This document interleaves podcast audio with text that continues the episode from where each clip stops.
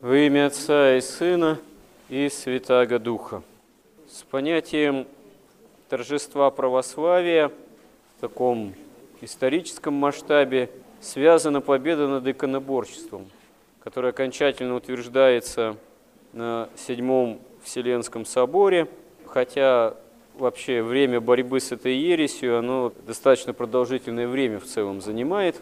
И тем самым, ну, можно сказать, концу, ближе к концу первого тысячелетия от Рождества Христова, окончательно утверждается вообще христианское миропонимание, границы этого миропонимания, такие догматические границы, понимание, что есть истина спасительная во Христе, и как правильно мыслить в отношении самого Господа, его отношениях, его отношениях как Сына Божьего и Бога Слова ко всей Пресвятой Троице, Богу Отцу и Духу Святому, и как правильно мыслить Бога человечества Христа, соотношение божественной и человеческой природы во Христе, и как правильно мыслить, как вообще Христос, Господь действует в своей церкви, и как правильно его изображать, его лик и другие лики святых и Богородицы, и ангелов и архангелов, и вообще события, связанные со священной историей.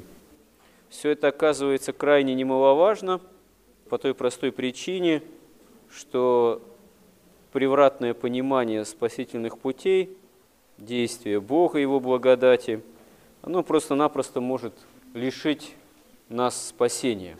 Что не воспринято, то не уврачевано. Так святые отцы говорили во время таких вот именно христологических споров.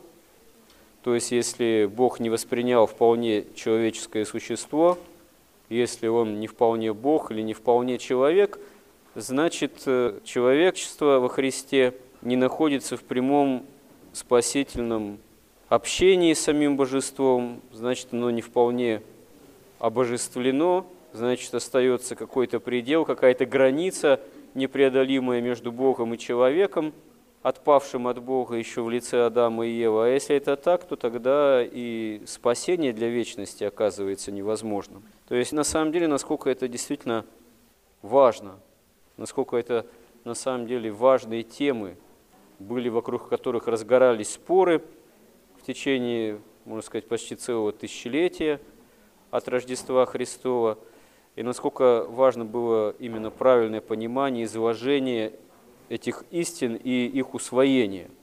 Можно сказать, что когда мы говорим вообще о торжестве православия, торжестве христианства, почему так вообще важно, что церковь истинного Христе, христианское вероучение, оно приобрело такие масштабы вселенские в самой истории – Почему важно, что церковь в какой-то степени стала ну, со стороны государства, империи еще римской, ну, в таком находиться тесном достаточно сотрудничестве, что государство, империя дала такие преференции церкви, что сама империя римская в своих идейных установках поменяла их с языческих на вполне библейские – Иногда это даже у некоторых до сей поры вызывает такое как бы отторжение. Иногда даже порой люди, исповедующие ну, такое более-менее, как это можно назвать, согласно современных, что ли, понятийных категорий, либеральное мировоззрение, так вот сетуют, говорят, что да лучше бы церковь, она вот как христианство, как вера, оставалась бы, скажем так, таким делом достаточно частным, стоило ли во все это втягивать государство с его репрессивным аппаратом, да на благо ли церкви пошло то, что масса язычников в церковь пришли, и вообще церковь стала такой государственной. Ну, да, в этом есть свои отрицательные моменты для чистоты духовной жизни, но на самом деле это все равно был неизбежный процесс по воле Божией, который осуществлялся – и такое вот прекрасное душе, когда люди часто на самом деле далекие от церкви, так вот воздыхают, что вот церковь, она стало в какой-то момент государственной, это и пошло не на пользу. На самом деле люди так вот воздыхающие, они не понимают сути того, что в церкви происходит, сути спасения во Христе.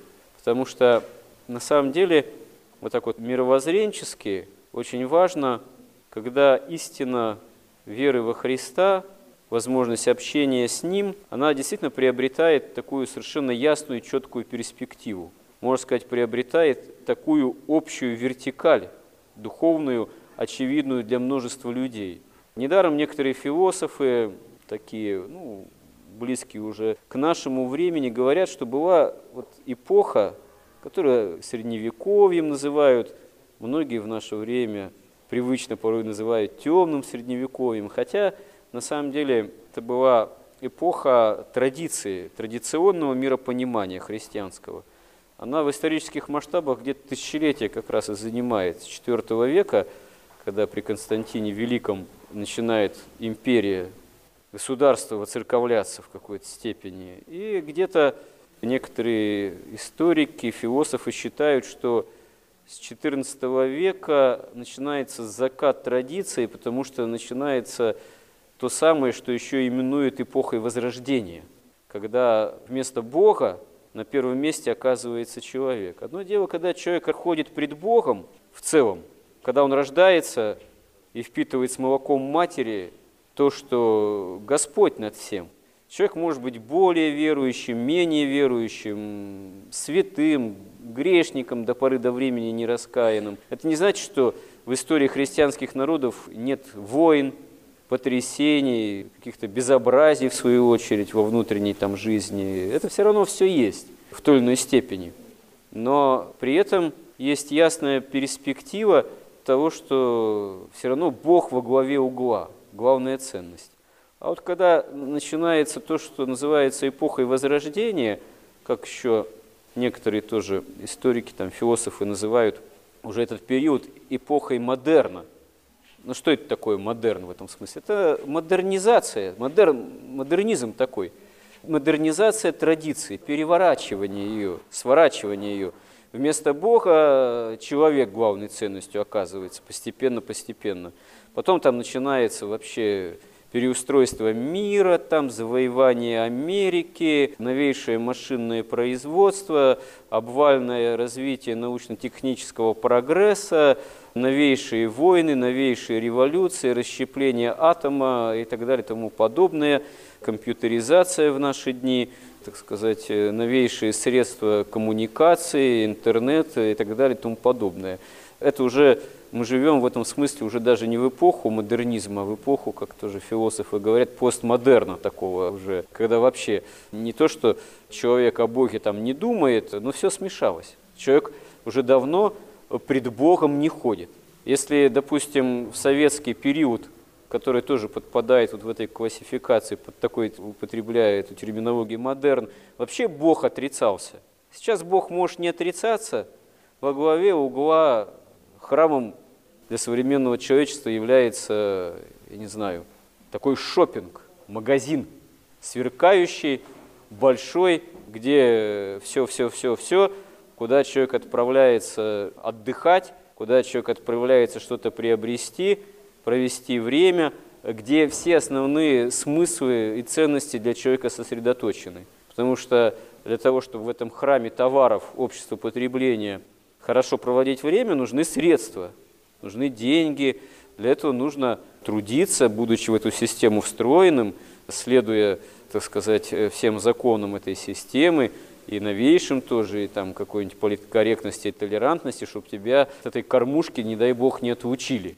А если начинается какой-то там кризис экономический, и начинает этот храм великолепный, так сказать, товаров, услуг, предметов бытовой, компьютерной техники, гаджетов и прочего, и прочего рушится, то получается, что весь мир, значит, того, гляди, рухнет. Все главные ценности для вот такого вот современного человека оказываются в таком случае под вопросом, катастрофа наступает. Хотя, а что катастрофа-то? Ну, да, иногда приходится там как-то затягивать пояса. Бывают периоды, когда получше – жили, живем, бывают периоды, когда похуже, но если сравнить с тем, что было там в эпоху войн революции, в какие-нибудь там 20-е, 30-е годы, да это все так, чепуха на самом деле нет. Для многих это вообще какая-то катастрофа такая мировоззренческая, внутренняя, жизненная, житейская. Почему? Да потому что не пред Богом ходим, не под Богом, не ощущаем этого. Бог не является главой угла. Даже если человек признает существование Бога, даже если человек способен порой современный переступать порог храма, там свечку ставить, вот, но если те или иные для него вот, жизненные константы, установки, они на самом деле не с Богом и не с Евангелием, не с Царством Небесным связаны, а связаны с основными благами вот, современного общества, потребительского, тогда на самом деле это торжество духа антихристова по сути своей. Потому что, как святые отцы говорят, что такое вообще дух антихристов? Это дух сребролюбия, дух материального стяжания, дух того, когда основные главные ценности полагаются именно вот в этом самом стяжании этих материальных ценностей в границах этого мира. Когда все в границах только этого мира заключается. Когда главные ценности это, да, и материальная, и, ну, и власть тоже в границах этого мира. И все этому оказывается подчинено. Тогда это именно торжество главного противника Христа, который, собственно говоря, будучи именуем Антихрист даже, не просто противник, анти с греческого, это вообще-то говоря даже вместо, который вместо Христа.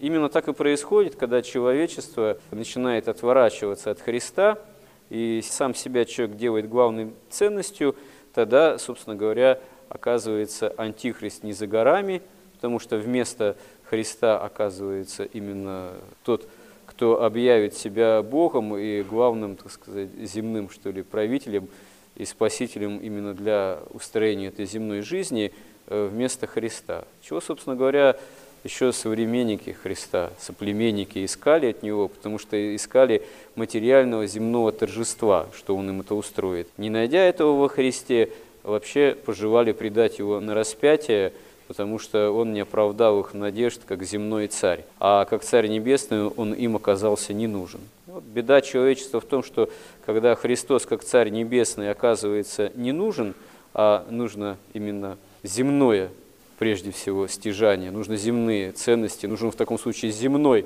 царь, а не небесный. Не небесное нужно, не царство небесное во Христе, а именно устроение только всего земного. Вот тогда это и есть, можно сказать, самая настоящая катастрофа апокалиптическая, которая, ну, как ни крути, рано или поздно в истории произойдет, а точнее она уже давненько, уже даже не первый век начала происходить. Просто развитие этих катастрофических процессов, которые связаны именно что с отступлением от Бога живого, от Христа, ну, занимает э, не одно столетие, действительно. Это осуществляется в такой постепенности, которая, да, там, обостряться будет, ускоряться будет, но это объемлет жизнь далеко не одного поколения и перспективы этого временные, хронологические, календарные, они не могут быть для нас очевидно ясными, потому что это все вообще достаточно относительно. Это может еще столетия и столетия продолжаться, а может и вообще схлопнуться, как говорится, в течение десятилетий или лет. Все зависит от нравственно-духовного состояния человека, человечества, с какой скоростью оно будет продолжать в этом плане деградировать, отступая от Христа и прилепляясь чисто исключительно к земным ценностям. И только верующие во Христа, по-настоящему люди, можно сказать, церкви, мы призваны к этому, которые призваны именно к тому, чтобы явиться истинным церковным собранием, только мы имеем возможность следовать не вот этому греховному течению всего мира, который устремляется в пропасть в этом смысле и в погибель, а действительно имеем возможность попытаться поучиться ходить пред Богом, то есть быть по-настоящему людьми традиции, традиции торжества православия, которые не заключается только вот во внешнем торжестве в истории, потому что оно, да, временно, может быть, и проходящее, а заключается в возможности действительно встречи со Христом, возможности увидеть в нем истинную ценность, возможности увидеть в нем по-настоящему Спасителя и последовать за Ним, искать с Ним общение. Действительно, помнить о Боге, ходить пред Богом, все действия, слова, мысли, движения, внешние и внутренние, каждодневные, постараться сверять с Ним, со Христом и с Евангелием. Это трудно, это мировоззренчески непросто, это по-житейски тоже, в общем-то, бывает непросто. Этому препятствует наша греховная инерция, наша ленность, наши страсти. Но если действительно мы вот переступаем порог храма православного, если мы причащаемся от чаши Христовой, значит, что ж должно все-таки в самом деле являться основным мотивом побудительным для нас? Если действительно стремление к общению со Христом, то в таком случае никакие временные исторические реалии, как бы они ни казались бы значимыми, как они ни казались бы над нами давлеющими тоже, они не могут в таком случае нас отлучить от Христа, не могут окончательно воспрепятствовать тому, чтобы с Ним общение искать покаянно, по вере, стараясь, пытаясь исполнять Его заповеди. То есть у нас такая возможность есть, и Церковь об этом свидетельствует, свидетельствует и каждой литургии, которая совершается в храме, свидетельствует и временем Великого Поста, и в том числе вот праздником торжества православия. Аминь.